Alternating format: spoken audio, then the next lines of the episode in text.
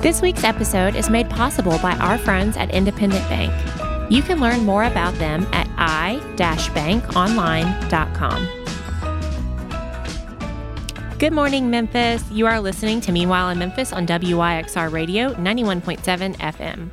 Meanwhile in Memphis is a program dedicated to conversations that celebrate the organizations, initiatives, and people that are shaping Memphis for the better.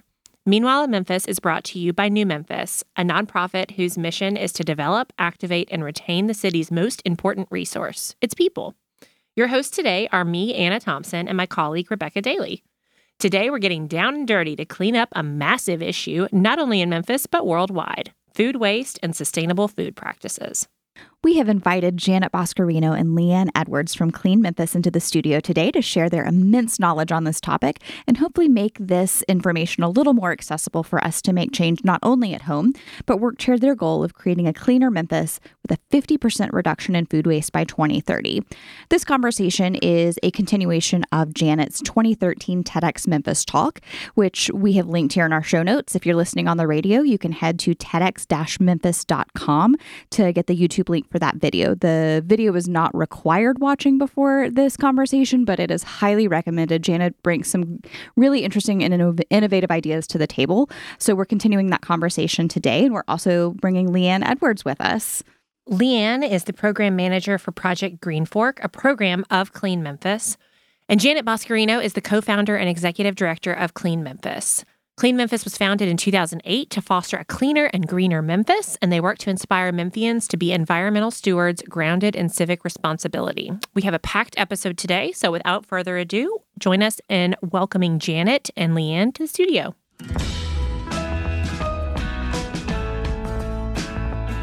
Welcome, Janet and Leanne. Thank um, you. We're so excited to have y'all here today. Thank you. We're excited to be here. Um, can you start off by sharing a little bit about yourselves and how you got a passion for sustainability? Sure. Um, so um, I had been in business development for about twenty years before I started Clean Memphis in two thousand eight. So we're having our fifteen-year anniversary this year. We're excited about. Congratulations, Janet. Thank you. Um, and I, I had always had sort of a, a passion for um, sustainability. Just I kind of grew up in a an environment uh, in a rural area where we were conservation was sort of part of our daily lives.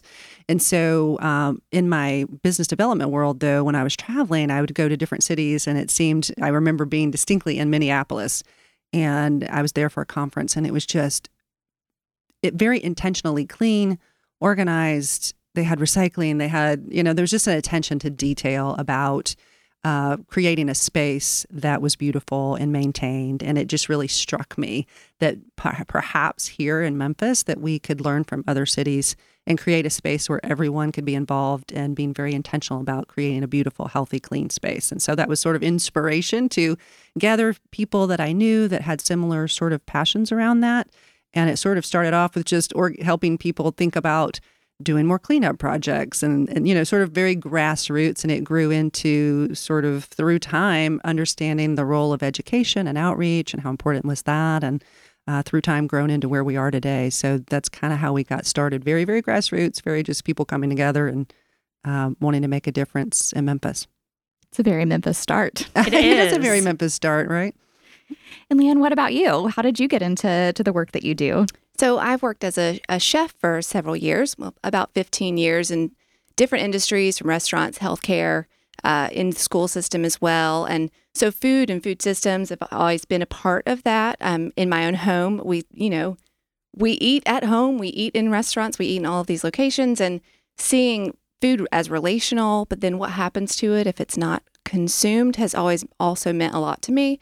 Um, and so now coming on board with Clean Memphis back in November, I get to live that out and have a little bit of um, influence and um, and meaning to that field. She's doing great work. Well, Thank we're you. excited to talk more about it. Yeah. Um, so how did, or when, I guess, rather, did each of you know that you could kind of turn sustainability from a hobby or something that you did into like an actual career? Like, I feel like that's the thing that we're always kind of curious about when something that's not a traditional, I guess, path that's sure. forwards, like lawyer or, you know, right. teacher. I guess in some ways you're all of those hats, though. Well, we we do consider ourselves an education organization, and we have a actually our biggest program is our environmental education team. We have three full-time certified teachers on staff that do programming in schools around environmental sustainability. So, but in terms of when did I realize that, I, you know, that's a tough question. I feel like we started off thinking we need to do something. Okay, yeah. How can we get engaged? How can we motivate other people to get engaged? And that's sort of the, it was not really about uh, creating an organization even. It was about just doing something, creating a movement of some sort.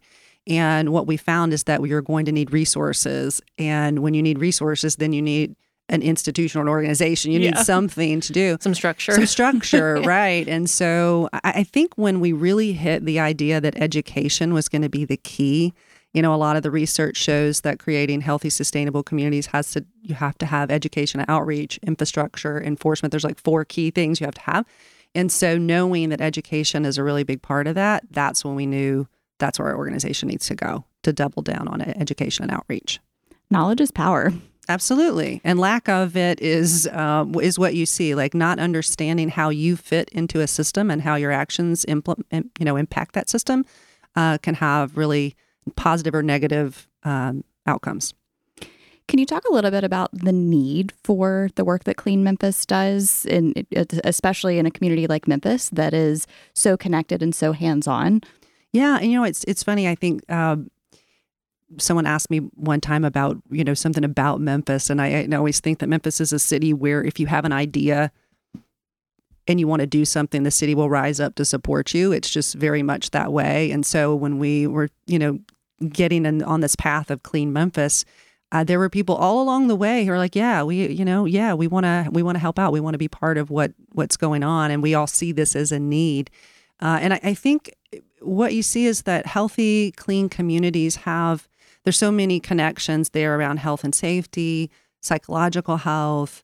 Um, there's also the, you know, sort of looking at our, uh, there's a lot of research that that show that kids that are exposed to environmental education have, um, you know, better outcomes on uh, their test scores. They are uh, more civically engaged. They are better at problem solving. And so there's just really Um, a lot of research and a lot of um, support around having uh, the work that we do uh, and creating a space where students can learn about their environment. They can have agency to impact their environment.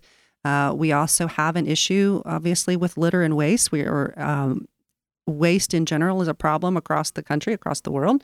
Uh, I think on national average, we're recycling at about thirty to thirty-five percent, and we're only doing about seven to eight percent here locally. So there's just a lot of opportunity yeah. uh, around improving our waste system in general and how that can create positive outcomes economically, socially, and environmentally.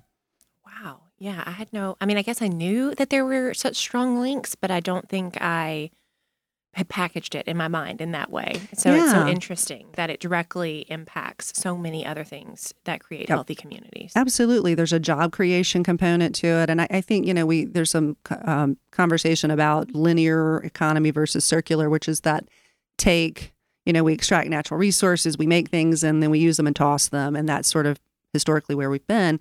And the trend across the globe, and, and even more in the U S now, is to be more circular, where we're creating products that are meant to last.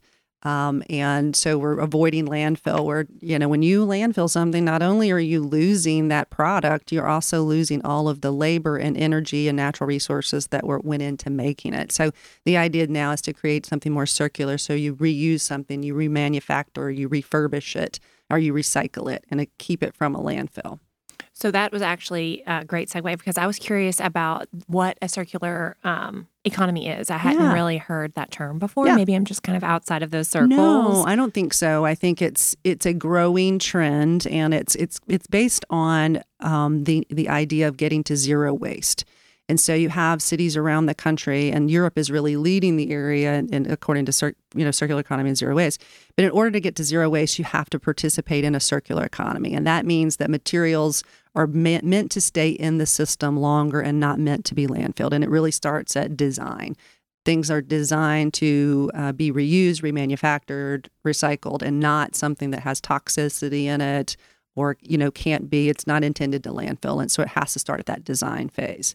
And I think we're seeing some of that even here locally. One of our partners was Binghampton Development Corporation, and they have, they're taking styrofoam, and they have a dehydrator, and they dehydrate the styrofoam, and it makes like a crown molding, base molding, picture frame kind of thing that can be sold off as a material. They're also deconstructing mattresses and recycling the composite parts of that. So we're looking at that sort of how you can uh, treat everything as value, as having value as a material, so that there is some life for it instead of being landfilled. That's so interesting. And you touched on something that I've become more and more curious about over the years, is that we all have an individual responsibility um, for the way that our circular economy works, but what is the role of businesses, restaurants? How do they factor into that? Yeah. So there's, it's an interesting thing. There's legislation. Uh, and again, there's more of it in Europe, but there is a degree of it happening in the U S now, particularly on the West Coast and some New England states, that's called extended producer responsibility. And so it's this trend to hold produ- manufacturers, producers of materials or products accountable for their products being more environmentally friendly. So, you know, and even you can even look at like Coca-Cola or Pepsi. They're trying to have, you know, containers that are made from recycled plastic. I think Trane, the company that makes A C units and a variety yeah. of products, they are trying to do more refurbished units. So they have a whole subline of products that are refurbished, and they, you know, they'll reconstitute their parts in it. So they sell extended maintenance agreements instead of having something that has a functional obsolescence in it. So you're trying to have those materials or those products last longer. Interesting, interesting. So Leanne, I feel like too, this might be an assumption, an incorrect assumption, but I felt like from my own understanding that the restaurant and kind of food industry has always kind of been thinking about this in a way that's different than maybe an average individual like myself in my own home. Well, I think there are lots of factors in that as well, because it's an environmental issue, of course. Um, it's a social issue. It's also an economic issue. And so as restaurants are making plans just to be sustainable in their own economy, it's a great way for them to make an impact on the society around them, but also make sure that they stay around. So yeah, it's it's been a conversation that, that's been happening in restaurants for a long time. Is, this is again, probably an assumption that I don't know if it is correct or incorrect, but like when I see like a massive menu with like pages and pages and pages, or versus like a very succinct menu, for example, is that kind of one realistic way that people are thinking more about waste and not having more excess than they need or are going to use or things like that? Definitely. I mean, so many ingredients are perishable.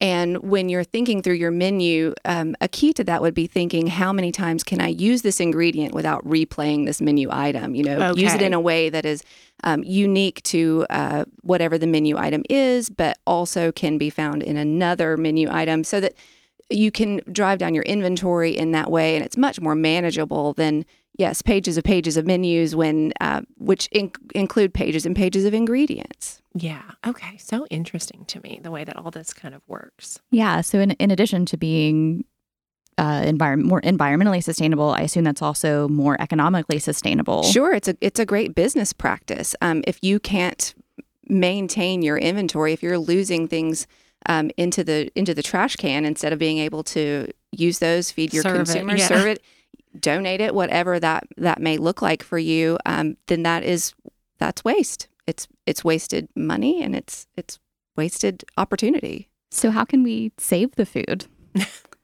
That's a great and big question. Yes. No pressure, Leanne. Right. I know. Let me solve all the world's problems at one time.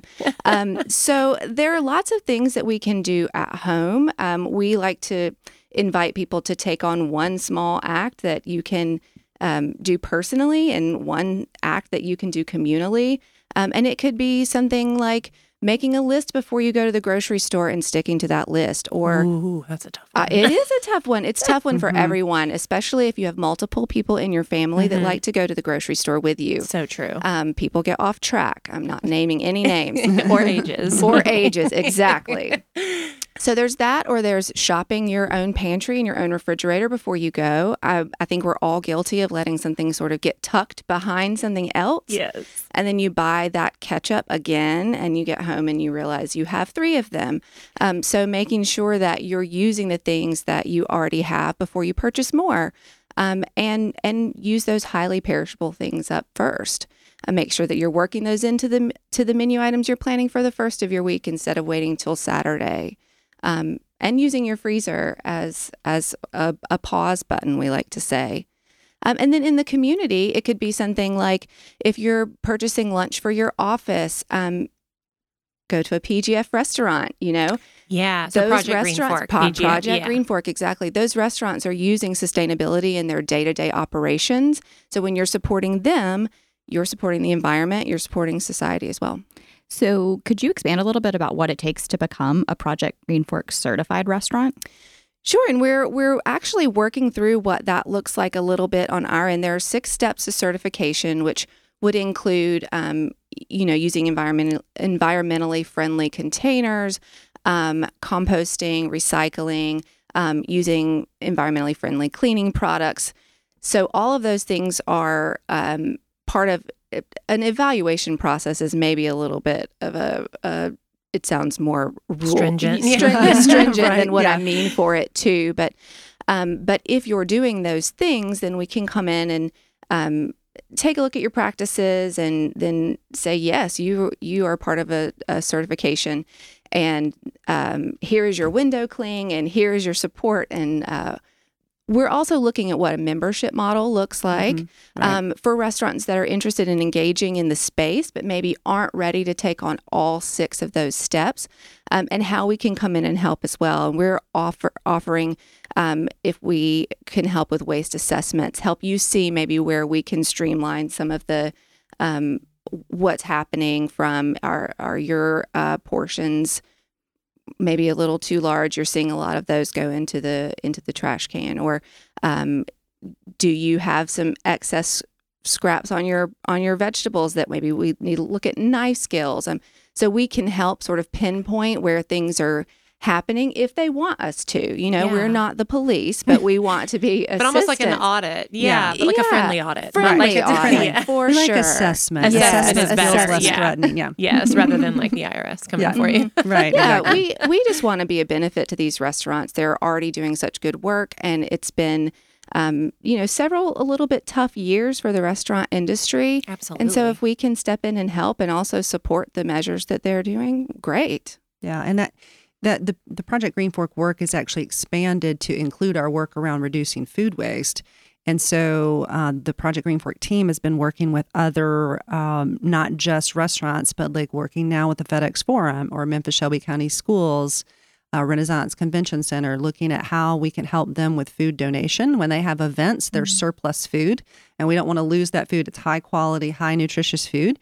Uh, and we have, I think the numbers are like one in four people are food insecure in Shelby County.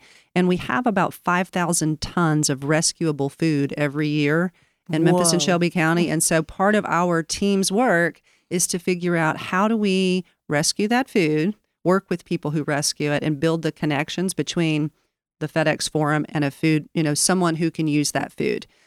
Memphis Shelby County Schools and someone who can use that food. So uh, that is a lot of the work of their of uh, Leanne and Allie on Allie Manning. I think you guys have had on the team be- yeah. on the show before, and Heidi Rupke. They're yeah. our Project Green Fork team, and that's a lot of the work they're doing is making sure that we capture that surplus, high quality, high nutritious food and get it to feeding programs that can use it and ensure our most vulnerable people actually have high quality, nutritious food to eat. That's all. Like I love.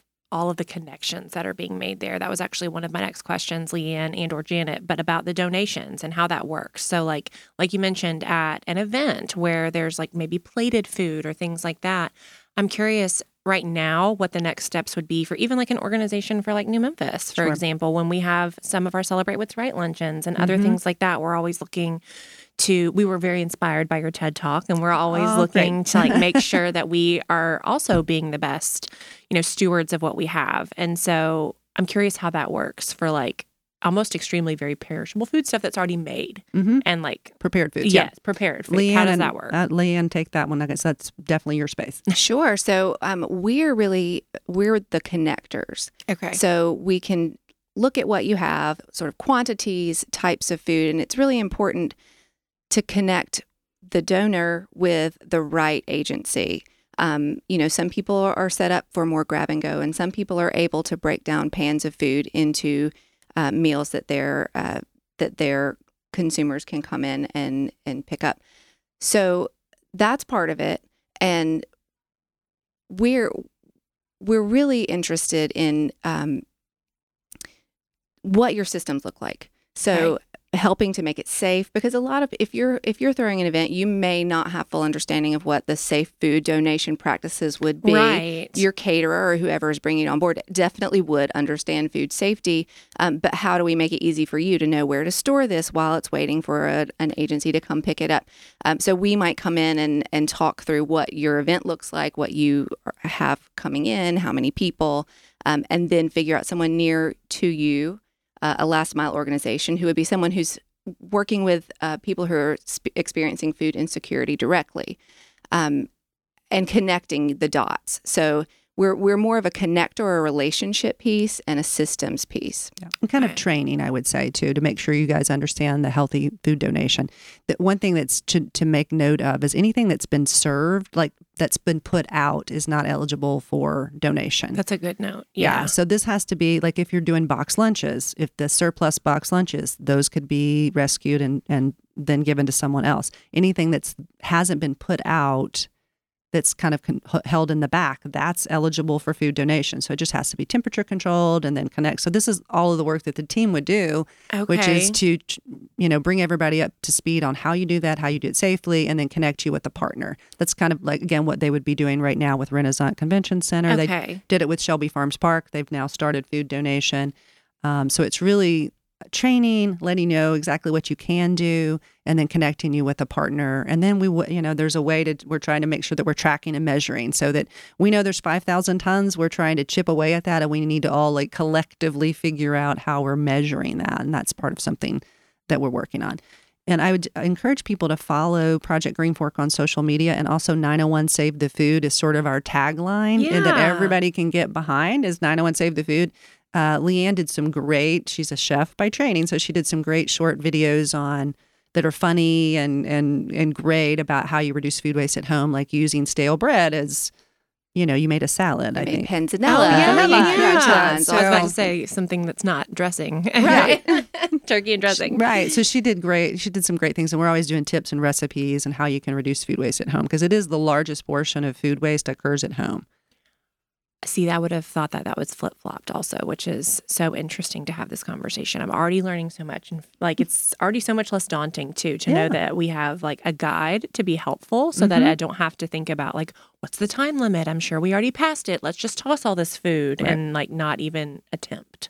Is you, I feel like the, the yeah. paralysis. Analysis yes. paralysis. Exactly, as it feels overwhelming. And the other thing is to connect with, for for what you can't donate, you can connect with Atlas Organics, and they can pick it up for composting. So, Ooh. you know, you can you have a kind of a two-pronged approach that you can try to right-size as mm-hmm. much as you can. Um, your order versus, but that's hard. You never know how many people are going to show up, so you're always going to have that issue, and you don't want to run out of food. But thinking about food donation and then thinking about composting, what's not eligible, then you you know you, then you're you're doing a really good job then of diverting as much as you can from the landfill. And and when you're aware of what you know Janet was talking about, if it goes in front of a consumer, then it's not eligible for donation anymore.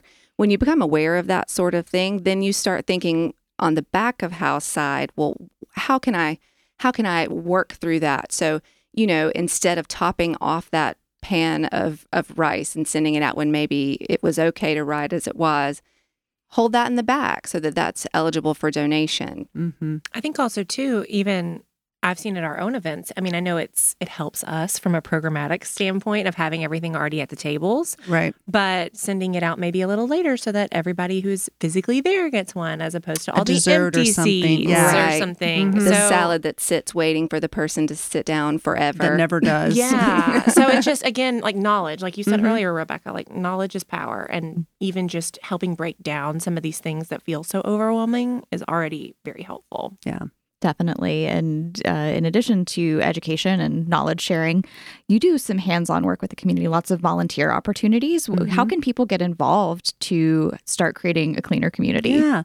So um, if you go to our website at clean memphis dot org, you can you can sort of sign up to be on, get our newsletter. You can also sign up to be part, sort of just engaged in a particular area of town. And we try to connect you with other people that are engaged on that area of town.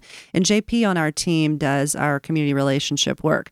So he has uh, developed a great toolkit for neighborhoods that are interested or individuals that want to, as simple as organizing their own cleanup project or pushing out information about recycling and how you can, re- you know, what's really recyclable at curbside and, you know, we're just all kinds of things that make it really easy for individuals to do the simplest things in their community that really make a big impact. And so there's a lot of waste reduction tips that he can give you. You know, we're really pushing eliminating single-use plastics. And so just swapping things out, like using reusable straws, using a, a you know, your own coffee mug. And, you, and that's things you can actually do in your office setting too. It's just like, what are you doing in your office setting to encourage using a re- refillable cup? We're, we're actually doing a great project now. We received a, a grant from E P A to install uh, water refill stations in parks. There's some research that shows that you can reduce single-use plastic water bottle pollution uh, by about thirty-five to forty percent by having water refill stations and encouraging people to have refillable water bottles. And so those are going to be installed over the summer at fifteen parks. And we're doing a, you know, a collaboration around um, where our drinking water is amazing. So, you know, the, the units will be wrapped with some design around the aquifer and encouraging people, like it's all in your hands, um, to to eliminate that kind of plastic pollution that's really devastating uh, to our, our water systems and is actually, I, I was on a, a show recently and used the word bioaccumulation and I got a, oh my God, okay, break that down. What does that yeah, mean? What does that mean? What, is it essentially, there's so much plastic entering our water systems that all the wildlife is ingesting it, and then it goes up through that life cycle or up through that cycle to the fish that we eat. So it may seem like litter is out of sight, out of mind, but it is in fact not. It does wash down the storm drains, end up in the ocean, creating, uh, you know, re- really wreaking havoc on the ecosystem there. And we're not detached from that. We're really not detached from that. So it's important to understand that. Very important. And and you touched on something that makes Memphis really special, and it's our aquifer. Absolutely. Can you talk a little about, about why our water is so special here? Sure. And I would encourage people to follow Protect Our Aquifer. They're a great organization that's doing a lot of work here in Memphis that's important about the aquifer. Uh, but, you know, simply put, it is an amazing, an enormous aquifer that covers, I think, a three-state area. But Sarah, if you get Sarah on, she could talk about this in yes, more detail. Yes, I think but she has been because she it, gave a twenty twenty-one TED Talk about yeah. water, too. So it's also so fabulous. So. And so you have this clay and sand layer that filters the water. And so it's just extremely pure and delicious. And I think the lady, like when you turn your tap on and it comes out, it's like two thousand year old water or something. It's really amazing to think about that. So we don't have a need. There, bottled water has its place. Anytime, you know, you have Sometimes you have storms and you have things where it requires, but in Memphis, we have great drinking water. So there's really no reason to go and purchase water on the daily for things. And so I think us just encouraging people or having people be aware that our local water is really fabulous and that the more we can just drink it straight from the tap, refill our water bottles and have access to that is really important. It's extremely important, and that's such an easy switch when mm-hmm. you have the quality of water that we do. Um, you mentioned having uh, single-use water bottles, and mm-hmm. I know the the phrase that we've all heard since we were kids, reduce, reuse, recycle. Mm-hmm. Is it true that that is the order of importance of those actions? Yeah. Source reduction is always the top thing, whether it's food, whether it's materials, source reduction is the most effective. Recycling is tough. You, we need to do it, but recycling materials, it's a commodity. And so I, right now you see things like aluminum, cardboard, milk jugs, the plastic milk jugs, all of those have a very high value. It's hard, like glass. it's almost more expensive to recycle it than to just, you know what I mean? And so yeah. the more you can absolutely reduce or avoid a product and use something that's reusable, that, you know, is, you know, you know where it's happening there. It's also why food waste is so important, because it's a very local solution. We know if we have food donation and if we compost, it's actually being composted here. So you can really make a big impact. And I think food waste is about thirty-five percent of municipal solid waste.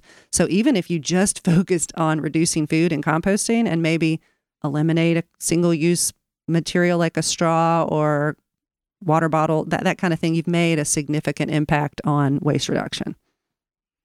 Um, I was actually at Memphis Botanic Garden recently, and I utilized one of the refillable water bottle things. It was very helpful for our extended stay on a beautiful Saturday. Wonderful. So, yeah. Right. And it also gives you that like little hit of endorphins or whatever when you see the number like clicking yes. up. When it flips. Yeah. yeah. Yep. It like makes me so happy. And yeah. so it, like... yeah, for anyone who hasn't used one, uh, they have a calculator on them to let you know how many water bottles you're saving by using yes. your own water bottle. And it is really encouraging. And yeah. It makes you just smile. And I'm like, ooh, let's see how many, how many, like for my big Stanley Cup, I'm like, how many years is it going to take exactly. off? Yeah. yeah. And I, what's interesting, we'll, we'll launch a campaign this fall uh, regarding those water fountains. And we're going to give away some water, uh, water bottles, refillable water bottles. But we'll also Ooh. have a way, a sticker that you can, it's like a Q R code, and you can scan it every time you fill your water bottle. And it, you have your own profile in this thing, and it'll show you how many water bottles you're avoiding, like greenhouse gas emissions, all that. It kind of gives you your own little score.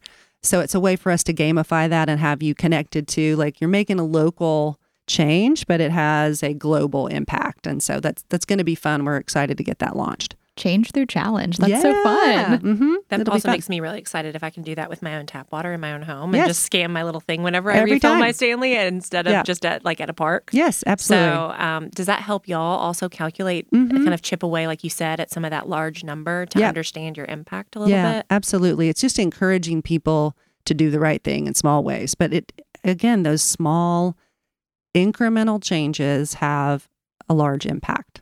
They really do. Um, so you've already hit a lot on the intersection of sustainability and things like economic mobility or social determinants of health and things mm-hmm. like that. But I'm curious about how sustainability intersects with racial disparities and kind of institutional racism that like impacts poverty in our city and things like that. Like we've already mentioned kind of food insecure and right. how donations and making sure that those are in the right hands is really crucial, yeah. but I'm curious about what knowledge y'all have about different pockets of our city and how that's impacted. Yeah, is is environmental justice a piece of social justice? Sure, I think you know you you've seen work, of course, with the Byhalia Pipeline and uh, their communities that have been marginalized have had environmental issues in their areas. Um, we we've had, fortunately, Um, residents sort of come together and push back on those, which were successfully with the Byhalia Pipeline. And if you remember a few years ago, before the pandemic, there was a um, a landfill, construction demolition landfill that was trying to expand in Frazier, and the residents kind of came together and pushed back on that. We'd love to see that sort of activism. And I think part of our work is to ensure that people across Memphis and Shelby County have the knowledge and awareness of environmental issues and what how they impact their community so that they have they are empowered to and have agency to push back when when is needed. Um, you know, waste, we, we focus primarily on waste reduction, and whether that is in, you know, litter is just leakage from a broken solid waste system. So a lot of our communities have issues with illegal dumping. Those tend to happen in under-resourced communities. Someone drives off and dumps, you know, we just had a cleanup project with FedEx and Wolf River Conservancy in North Memphis, where there we picked up a thousand tires, literally a thousand tires that someone had dumped over there. And so it's those sort of environmental issues that can happen in under-resourced communities that are challenging. They're health related, you know, those retain water and, and mosquitoes, all those bad, you know, things that can happen there. And so um, environmental issues definitely have that intersection with social health, all of those in under-resourced communities. And I think just ensuring that we are connecting with those communities, providing resources and education, and that they have a voice uh, and, a, and a platform and a way to to advocate for themselves and push back on some of those things is really important. So switching gears a little bit, um, we were really curious uh, from either you, Leanne, or you, Janet, um, where Memphis kind of sits in comparison to some other cities that are kind of, you mentioned that Europe is leading the charge and it's kind of this circular economy. Mm-hmm. But here in the States, I'm curious where Memphis is kind of sitting in that lineup. Well, I'll tell you, I'll, I'll say one or two things, and then I think Leanne can talk about some work we're doing. We're actually do, in part of a regional cohort on the food waste piece, and I'll let Leanne talk about that.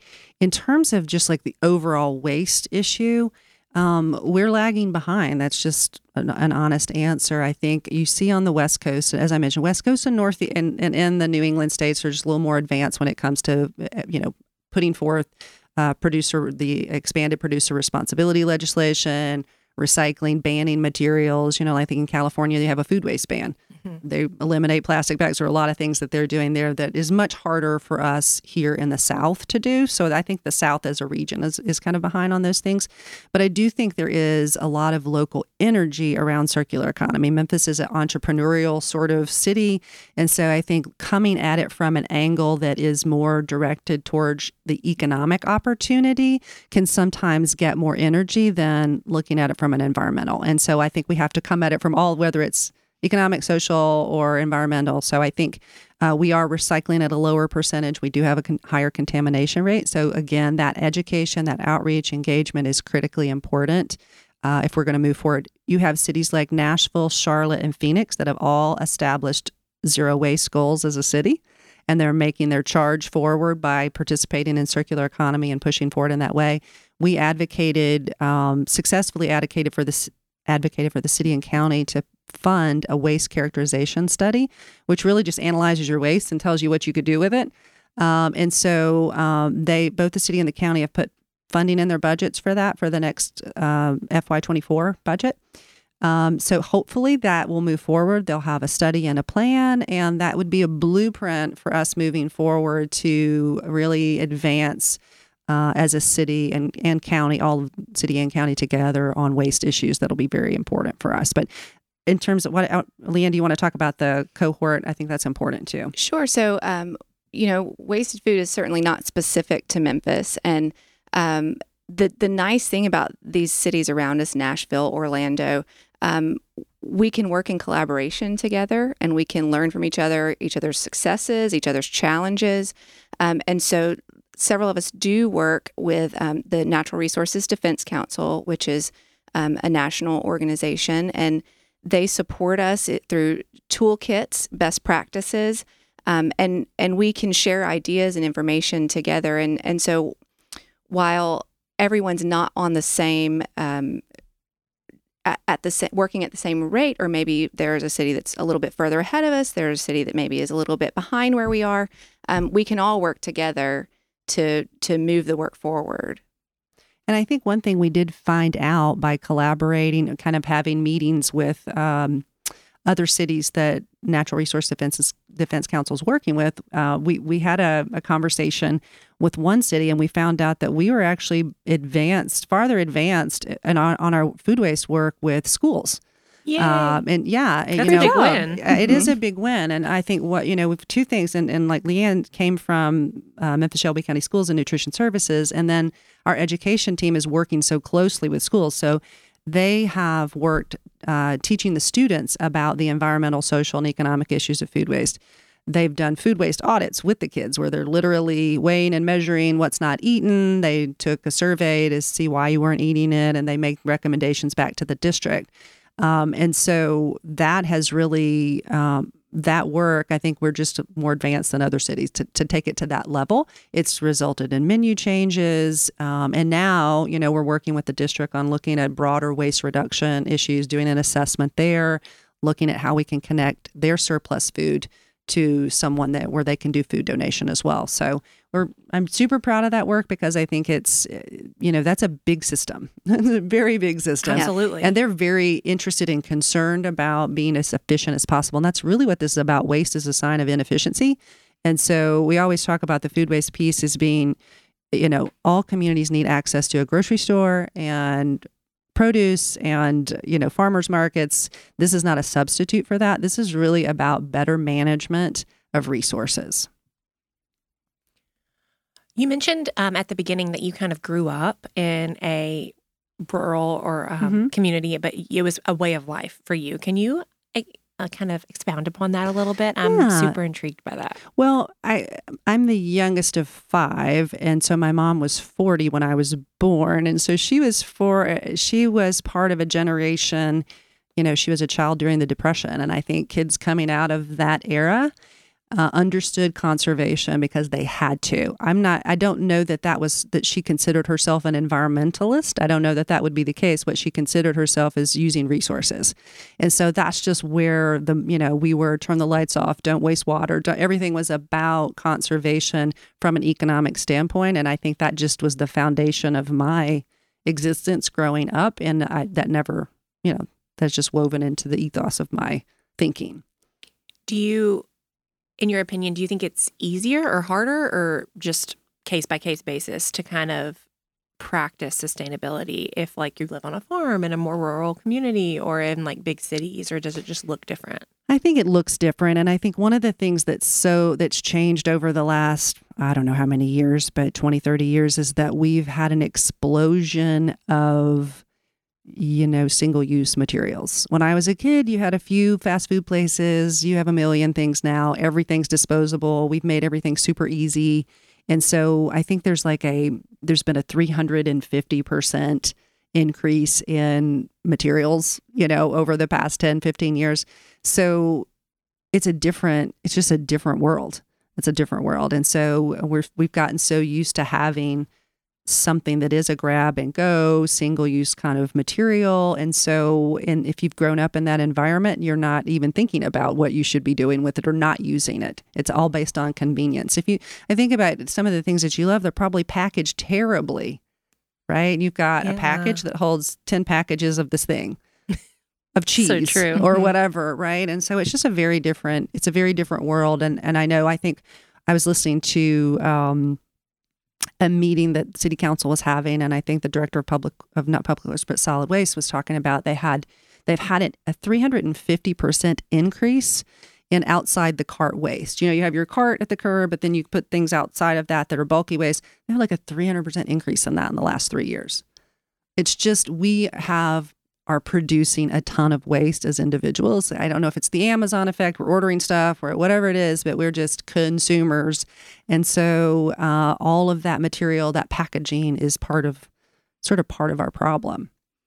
And I think it touches on a couple of different angles there, because you talked about your mom growing up in the Depression. And I know that Uh, my grandmother was similar. And so it came from a place of scarcity. Right. Um, and waste comes from a place of privilege yes. in, in a lot of instances, not always. But is that something that we're seeing that's different? Is, you know, it's also, I think in some ways we've got a little bit of a win that it seems that sustainability is becoming an aesthetic choice and people are into it because right. it looks good.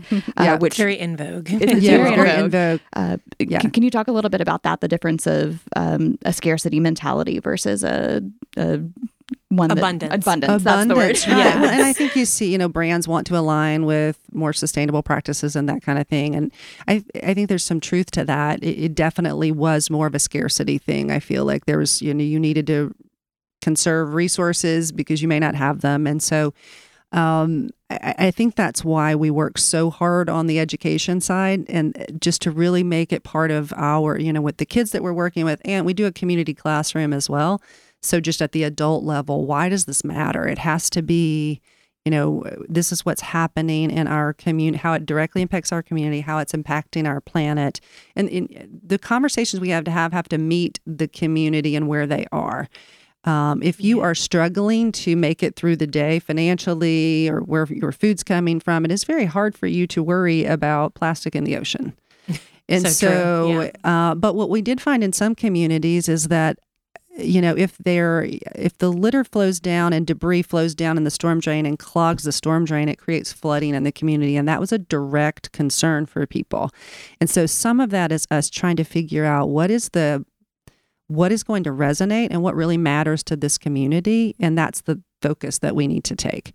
And so finding that sort of hyper local concern is is much more important than trying to impose a, you know, global environmental situation on someone who honestly doesn't have this, that's a hierarchy of need. You know, they don't have the time or the energy or the privilege to consider that. And so we've got to meet people where they are. I feel like, so just for, even for me personally, like this conversation, I, it did feel like very overwhelming to think about, but also it felt very removed to mm-hmm. like that same point of like, plastic in the ocean seems like an oceanic problem, right?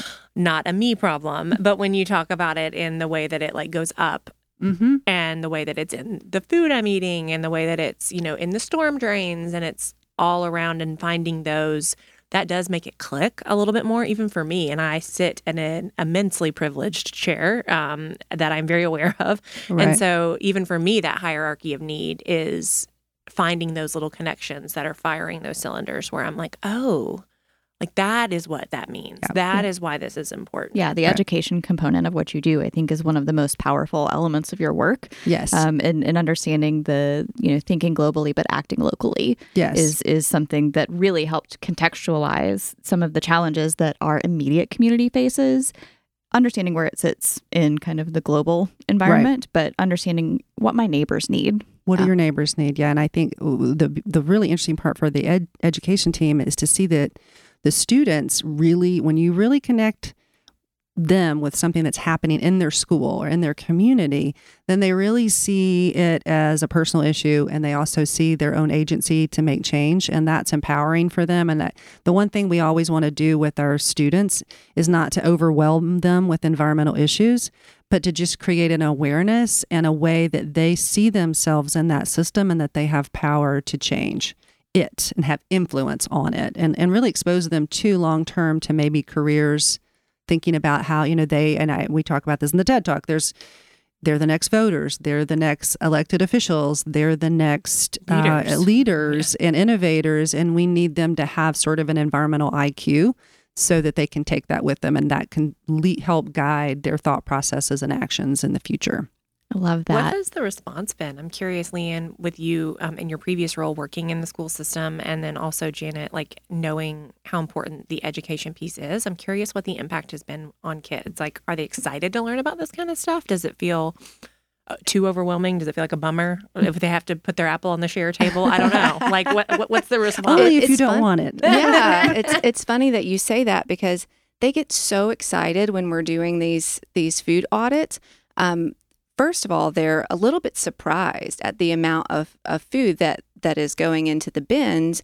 Um, but we also designate this is an apple or this is a packaged cracker, and it could be shared on a share table. And so coming out of those Those food audits, students have taken it upon themselves to get those share tables started, to work with their cafeteria and their administration and making those those things happen in their own in their own buildings. And they get so excited about it. It's really fun to watch. That's so cute. Yeah. And they, they are, I would say, they are very excited to learn.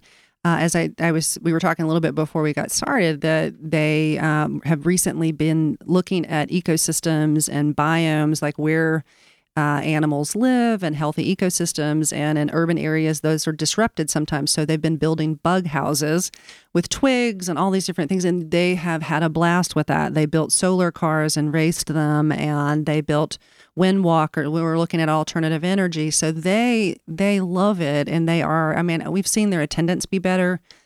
They are engaged in learning and excited about learning, and so I, I think it's it's all positive. I think environmental education is just really critically important for them uh, to influence, you know, their decisions moving forward. But again, just their student outcomes, their civic engagement, and a lot of even uh, improving self-esteem.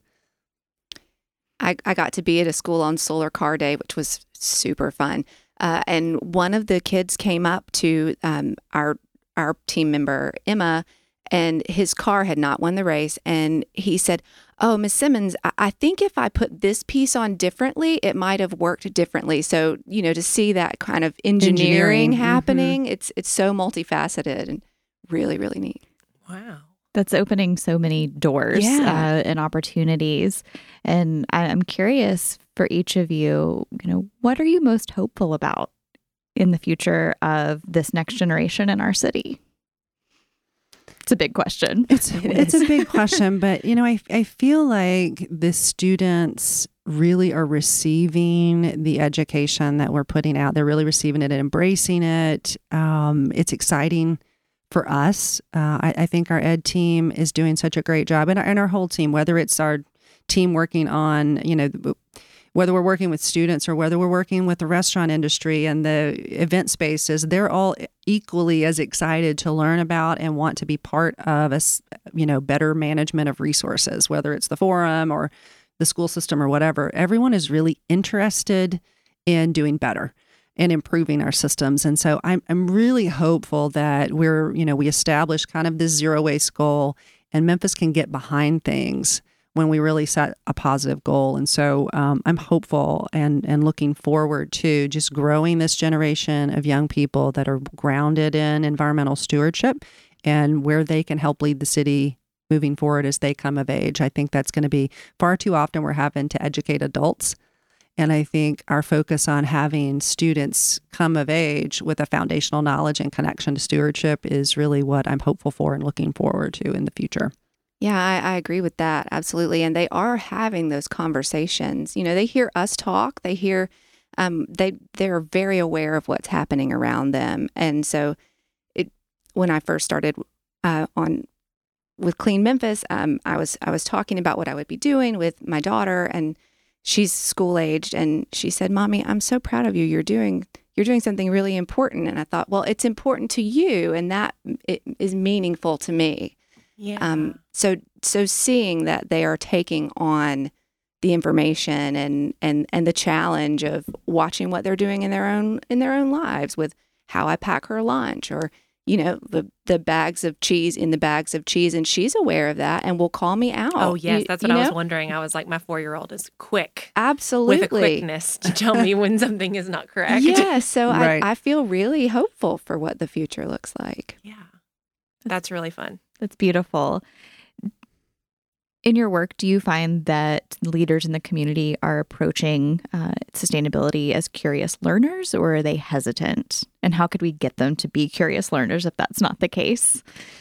I think, you know, certainly with our corporate partners, I think they are approaching it as curious learners for sure. We, you know, we're working with several of our corporate partners that help fund our environmental education work and looking at how can they, they're all wanting to, okay, we're going to, when we are catering, we're going to use a Project Green Fork caterer. Uh, we're going to, how can you guys help us with a food donation if we have, so I think they're very interested and they are becoming aware. We've done a lot of lunch and learn Um, sort of things with our corporate partners or anyone that will let us come in and educate and educate. Yes, and I think one, it's really about awareness. Once they become, particularly on the food waste side, I think we were new to this too at one point. And when I learned that forty percent of the food that's grown in the U S every year is wasted, I was like, "What? Are, what? How? How is this happening?" That's like two hundred thirty billion dollars a year is wasted on growing and transporting food. So once you become aware of that and you realize where you're connected to that, I think people are genuinely interested in that. That just seems wrong to most people.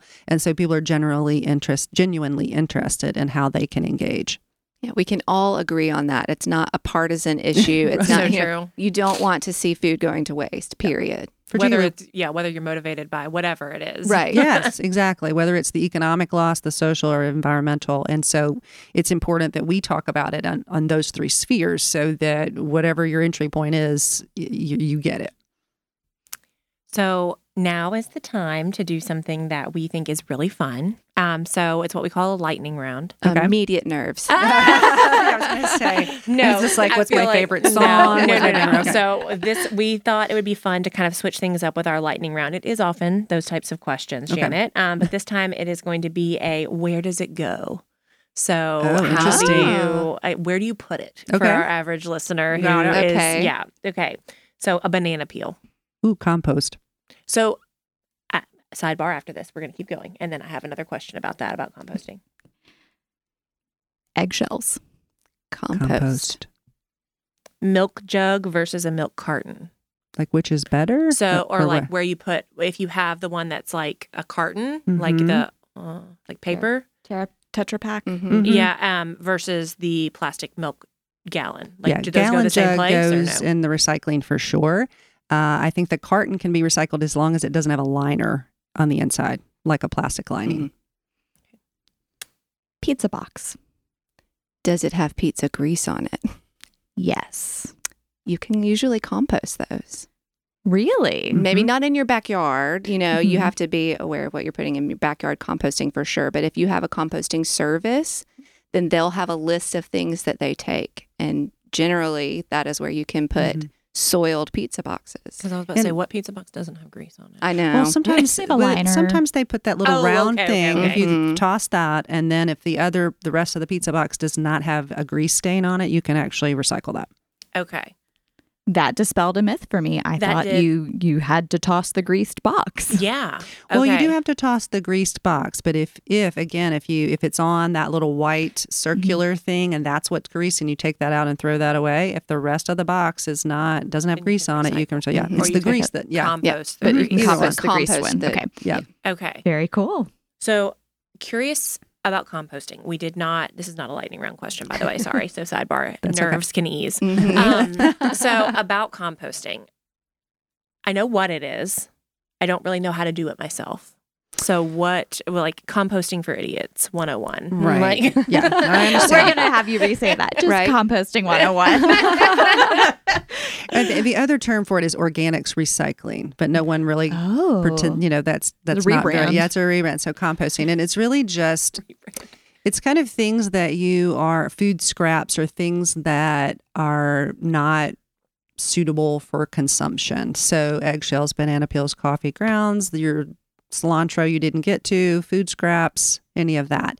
So there's a couple of ways. You can do a D I Y, which is more complicated. You mm-hmm. need to know what you're doing. You can download information about that. There's sort of these containers you can buy that you turn things over. That one, all there was that. one of those yeah. in my backyard when I moved in, yes. and that overwhelmed me. Right. I personally, and at our office, have a subscription with Atlas Organics. You may have been familiar with uh, Compost Fairy. They were a nonprofit that started yeah. some, yes, and they were taken over by uh, Atlas Organics. Okay. And so that's a subscription service. They bring you a bucket or two to your home, and you just fill it, and then they come and pick it up off your porch and bring you a fresh one every week or every two weeks, whatever your sort of system is. Okay. So that is the easy, you know, they can, you can put bones, you can put meat, you can put everything in there essentially. And wow. so you could divert most any of your mm-hmm. food waste uh, into composting. And just think of that. You have your, you know, you have your landfill, you have your recycling, you have your composting. If you could push most to composting or recycling and really minimize what's going in that landfill bin, that would be amazing. But that's essentially what's happening with composting is they take the food waste, it goes to a facility that uh, Atlas manages that's owned by the city, and they combine that food waste with your leaf, and you know, anytime you're raking leaves and have to, they put all of that together and it makes this rich compost. And then you get, if you're a member of that, you get some, they give you a bag of compost back for you to mm-hmm. use in your garden. That's what I was curious about. Yeah. I was like, mm-hmm. wait. And so it, they sell that compost to local agricultural communities because, you know, we've had through, uh, you know, farming through the time, our so we've had loss of soil, and the soil is not as fertile as it used to be. So the compost is an amendment back to that soil that makes it more fertile. So you don't have to fertilize it as much. It, you don't have to water it as much. So there's all these wonderful benefits. And it is that true circularity. You're from the agricultural community, you're growing food that moves through the system, it's eaten, it's shared, it's enjoyed, and then the scraps go back to compost and back to that system. So that's kind of the circularity. That's the easiest circular piece that you can think about is food. Okay. Wow, I feel like that seems more attainable now. So mm-hmm. yes. Composting one oh one. Composting one oh one. There's lots of great information on the internet. Yeah. Um, and other people that are experts in that, and we can give you yes. resources on that. But oh, wonderful. And our Project Green Fork restaurants do that. They, you know, they they all compost too, their food mm-hmm. scraps. So, uh, and some of the bigger organizations that we're working with on food donation, their next step that they want to take on is composting. Wow. Okay. That's so cool that you can do that at home and at scale. Yes. Definitely. Yeah. And it's a really fun challenge, too. I, I also subscribe to the service, and I get my two buckets. Um, and can I only fill one bucket? You know, how long does it take me? And that's a good gauge for me of how well I'm doing at managing my resources in my own kitchen. If I don't have that much going into my compost bucket, then I'm doing a better job of source reduction. Oh, I see what you're co- Because I would have thought like filling up more is better because then that's less in the landfill. But I see what you're saying. You took it back to the root. You're right, being more right. efficient mm-hmm. Back with it up. Mm-hmm. your purchases, yeah. the way mm-hmm. that you prepare yeah. your foods. Wow. So that maybe the only thing in your bucket are things that are unavoidable, like banana peels, eggshells, mm-hmm. coffee grounds, things you're not going to eat. It's just they're byproducts of what you had to eat. But you're not throwing...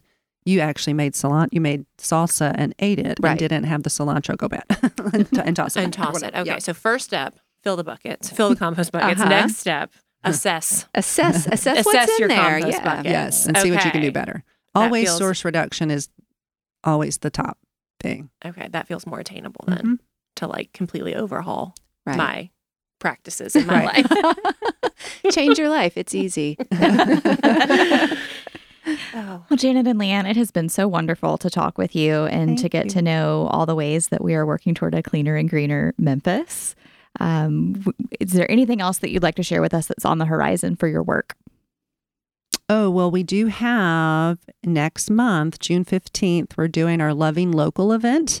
We'd love for people to come out at that event is to support Project Green Fork. So it's our main fundraiser for that work. It's going to be at the Ravine, which is a great, cool spot. Uh, in the medical district, we have five P- Project Green Fork chefs yep. that'll be making amazing hors d'oeuvres for you to sample. Uh, we'll have Memphis Made. Of course, that's their location, so they'll have their beer. We'll have a, a signature cocktail, D J, a lot of fun games. Uh, Leanne, you have, I know there's one other thing I'm forgetting that's coming out about the games.